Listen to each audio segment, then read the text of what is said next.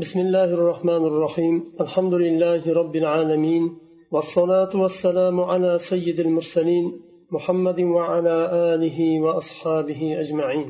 اللهم علمنا ما ينفعنا وانفعنا بما علمتنا وزدنا علما يا عليم. إسلام تاريخنا أبو بكر رضي الله عنه حياة لردا دوام etyapmiz bugun abu bakr roziyallohu anhuni xalifaliklarini avvalidagi murtadlar bilan bo'lgan u kishini jihodlari haqida so'z yuritamiz. Murtad nima degani? Imom navoiy rahimaulloh aytadilar niyat bilan islomni uzishlik niyat bilan islomdan chiqishlik ya'ni dindan chiqishlik yo kufr so'z bilan yo fe'l bilan masxara qilishlik yo'li bilan bo'lsin yo gardankashlik itoatsizlik yo'li bilan bo'lsin yo e'tiqod yo'li bilan bo'lsin har qanday mana shu yuqorida sanab o'tilgan nimalar bilan dindan chiqadigan amallarni qilsa murtad bo'ladi. Yoyinki yaratuvchini inkor qilishligi payg'ambarlarni yo bir payg'ambarni yo hammasini inkor qilishligi yoyinki ijmo bilan harom qilingan narsalarni halol qilish yo uni aksi halol qilingan narsani harom deyishlik. Ya'ni ijmo bilan vojib bo'lgan narsani inkor qilishligi. Yo uni aksi bularni imom navaviy rahimaulloh aytganlar bu ridda dindan chiqishlik murtad bo'lishlik deganlar.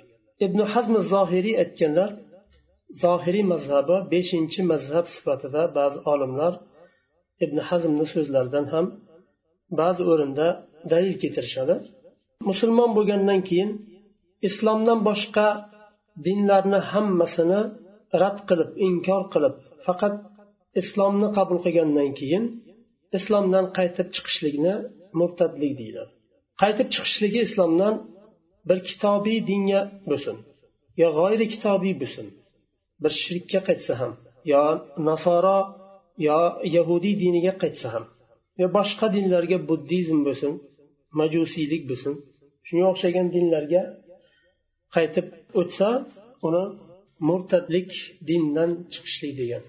Osmanul hambali aytganlar lug'aviy ma'nosi ar roji orqaga qaytuvchi dindan qaytishlik ya'ni. Orqalaringga qaytmanglar degan oyatni dalil qilganlar va islomni qabul qilgandan keyin kufrni vojib qiladigan amallarni qilsa u dindan chiqadi va murtad bo'ladi deganlar. Va buning ma'nosi dindagi ma'lum bo'lgan narsani. Degani zaruratan ma'lum bo'lishligi. Ya'ni zaruratan ma'lum bo'lishligi qanday bo'ladi? Bir narsani o'tirib tafakkur qilishga yoyinki uni ustida ishlashga ehtiyoj bo'lmagan holda uni aniq bilinadigan narsani ma'lumun minaddini biddarura deydi. Bu fuqarolarni olimlarni istilohi ma'lumun minaddini biddarura degani zaruratan bilishligi. Ya'ni bilmasdan hech imkon yo'q. Kunduzi quyosh chiqib turganda bir kishi quyoshni borligini isbotlashga hech hojati bo'lmaganidek yoyinki siz bir birodaringiz bilan qarshima qarshi o'tirganingizda gaplashib o'tirganingizda u birodar sizni qarshingizda o'tirganini isbot qiladigan bir dalilga hojatingiz yo'q. Chunki uni istasangiz ham istamasangiz ham bilasiz ro'parangizda turganini gaplashib turganingizni buni ma'lumun biddarura deydi. Bilmaslikni imkoni yo'q degan. Dinda shunday narsani inkor qilsa namoz zakot payg'ambarlikka o'xshagan. Buni murtad deganlar. Murtadni sabablari. Nima uchun? Inson dinni qabul qilgandan keyin islom diniga kirgandan keyin islom dinidan qaytib chiqib ketishligi mumkin. Sabablar nima bo'lishi mumkin? Va aynan shu rasululloh sollallohu alayhi vasallamning vafotlaridan keyin abu bakr roziyallohu anhuni xalifalik vaqtlarini davrlarini avvalida nima uchun qabilalar islom dinidan murtad bo'ldi? Bir necha sabablarni shayx hafizulloh zikr qilganlar. Birinchisi rasululloh sollallohu alayhi vasallamning vafotlari. U kishi rasululloh sollallohu alayhi vasallam dunyodan olamdan o'tishliklari bilan qancha qabilalar dindan qaytib ketdi. Sababi dinda zaifligi va dinning dalillari va qur'onni sunnatni dinni haqiqatini tushunmasligi va boshliqqa qarshi chiqishlik isyon qilishligi va o'zlarini qabilalariga bo'lgan taassublari asabiyatlari va bir mulkka ega bo'lishlikka tama. Va shunga o'xshagan haligi yo mollariga baxillik qilishliklari ba'zilari zakotni berishni istamadi ular mollariga baxillik qilishdi. Yo hasad qilishdi nima uchun quraysh yo madina yo boshqasi bizga hokim bo'lishi kerak degan nima bilan? Yoyinki tashqi kuchlardan qandaydir kelgan ta'sirlar bugungi kunga o'xshagan. Masalan yahud va nasoro va majus ularni tashqaridan kelgan qabilalarga bo'lgan ta'sirlari.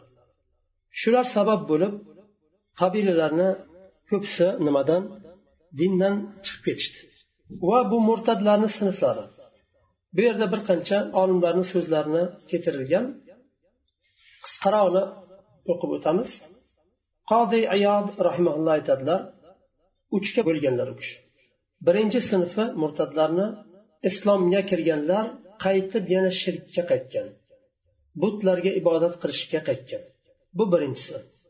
Ikkinchi sinfi yolg'on payg'ambarlikni davo qilgan musaylamatul kazzob va yamanlik asvadul ansi bularga ergashgan.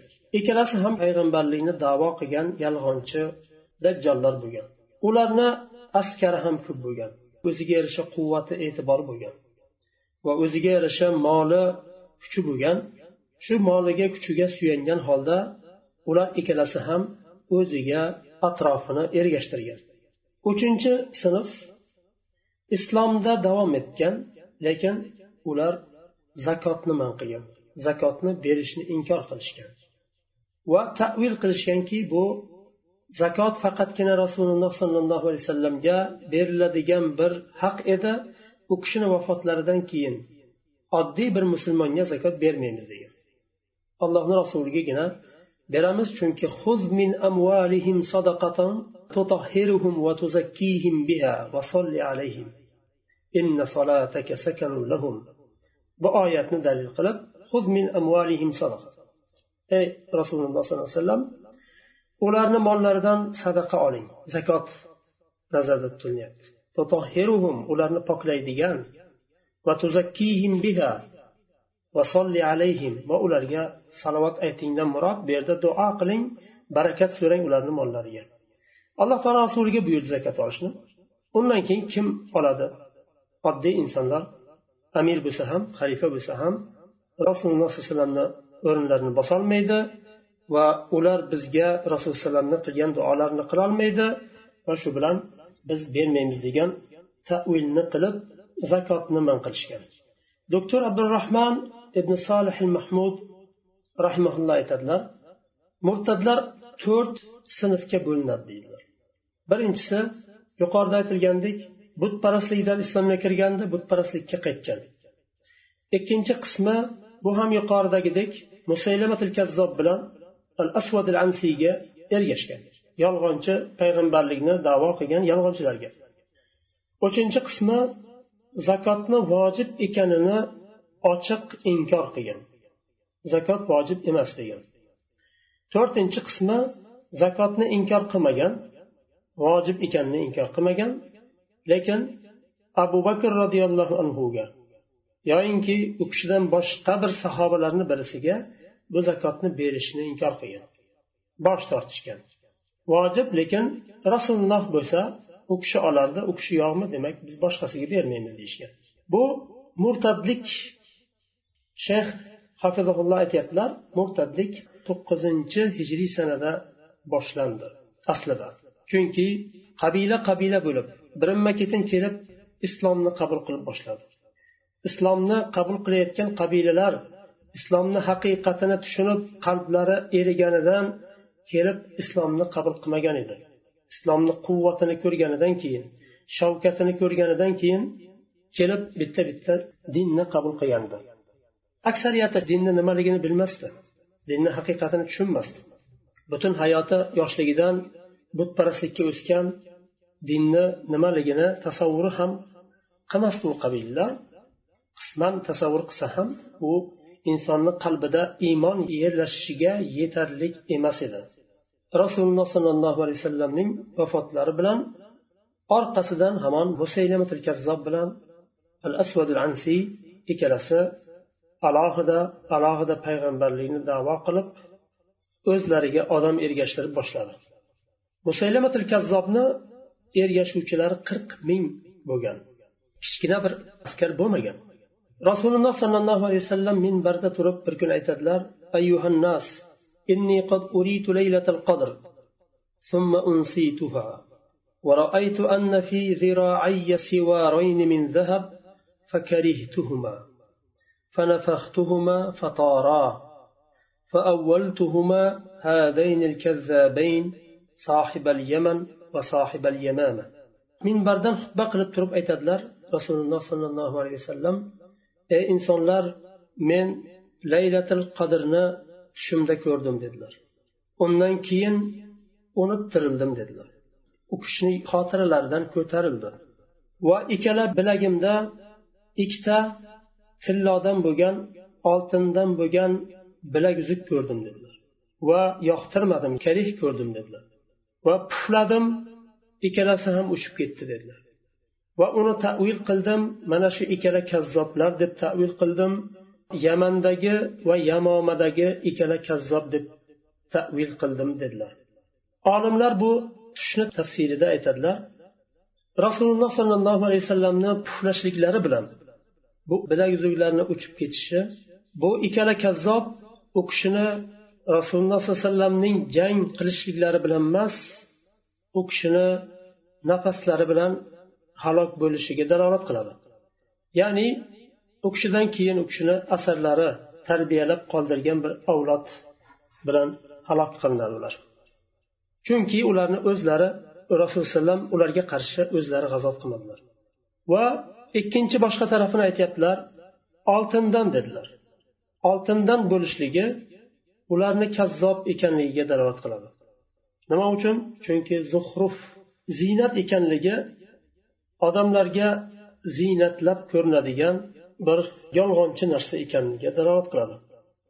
Uni sevor bo'lishligi kalso bu qo'lni o'rab turadigan bilakni o'rab turadigan uzuk bo'lishligi u podshoh ularni bir mulk egalari ekaniga dalolat qiladi. Abu bakr roziyallohu anhu murtadlarga qarshi jang qilishdan oldin bu albatta usomat ibn zayd roziyallohu anhuni askarlari qaytgandan keyin odamlarni to'plab xutba qiladilar. Allohga hamdi sano aytadilar. Va oyatni o'qiydilar. وما محمد إلا رسول قد خلت من قبله الرسل أفإن مات أو قتل انقلبتم على أعقابكم ومن ينقلب على عقبيه فلن يضر الله شيئا وسيجزي الله الشاكرين محمد صلى الله عليه وسلم فقط كنا بر elchidir. Va u kishidan oldin ham elchilar o'tdi.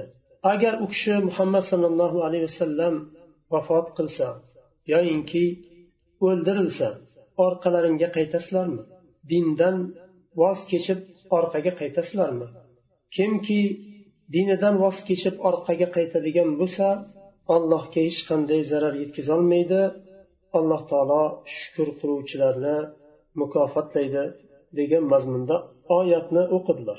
Ya'ni bu oyatda muhammad sollallohu alayhi vasallam u kishi boqiy qoladigan zot emas ekanliklarini u kishida bir ulug'iyat sifati bo'lmaganligini va u kishi faqatgina bir elchi olloh tarafdan bir u kishiga berilgan vazifani bajarish uchun kelgan elchi ekanliklarini bildiradigan va u kishi vafot qilishliklari haqidagi agar o'ldirilsa yoyinki vafot qilsa orqaga qaytasizlarmi mana u kishi hozir vafot qildilar sollallohu alayhi vasallam. Orqaga qaytamizmi degan mazmunda abu bakr roziyallohu anhu xutba qiladilar. Va aytadilar atroflaringdagi arablar qabilalar zakotlarni man qildi qo'ylarini tuyalarini man qildi ya'ni zakot berishni man qildi. Va aytadilar vallohi la adau an uqatila ala amrillahi hatta yunjizallohu va'dahu ويوفي لنا عهده. ويقتل من قتل منا شهيدا من أهل الجنة. ويبقى من بقي منا خليفته وذريته في أرضه. قضاء الله الحق قوله الذي لا خلف له وعد الله الذين آمنوا منكم وعملوا الصالحات ليستخلفنهم في الأرض. aytadilar abu bakr roziyallohu anhu allohga qasamki ollohni amrida jang qilishda davom etaman. To alloh taolo o'zini va'dasini bajarmaguncha va bizga bergan ahdini o'rniga keltirmaguncha chunki alloh taolo va'da qildimi agar biz to'g'ri turadigan bo'lsak u va'dasi haq keladi degan mazmunda. Bizdan o'ldirilganlar shahid bo'ladi va jannatga kiradi. Qolganlar yer yuzida allohning xalifasi bo'lib qoladi. Allohning hukmi haqdir. deb oyatni o'qiydilar وعد الله الذين آمنوا منكم وعملوا الصالحات ليستخلفنهم في الأرض sizlardan iymon keltirib solih amallar qilganlarga alloh taolo va'da qildi ularni yer yuzida xalifa qilishni va'da qildi ba'zi sahobalar abu bakr roziyallohu anhuga taklif qilishdi bugun zakotni bermaydiganlar agar islomni boshqa arkonlaridan voz kechmagan bo'lsa murtad bo'lib musaylama yoki boshqasiga ergashib ketganlarni nazarda tutilmayapti bu yerda yo butparastlikka qaytganlar nazarda tutilmayapti faqatgina zakotni man qilgan. Islomni qolgan arkonlarini inkor qilmasdan zakotni man qilganlarni tashlab qo'ying. Bir kun keladi tushunadi qalblari yumshaydida zakot berishni boshlaydi. Deganlarida abu bakr roziyallohu anhu buni qabul qilmaydilar. Abu hurayra roziyallohu anhu aytadilar لما توفي رسول الله صلى الله عليه وسلم وكان أبو بكر رضي الله عنه وكفر من كفر من العرب فقال عمر رضي الله عنه كيف تقاتل الناس وقد قال رسول الله صلى الله عليه وسلم أمرت أن أقاتل الناس حتى يقولوا لا إله إلا الله فمن قالها فقد عصم مني ماله ونفسه إلا بحقه وحسابه على الله. فقال والله لأقاتلن من فرق بين الصلاة والزكاة فإن الزكاة حق المال.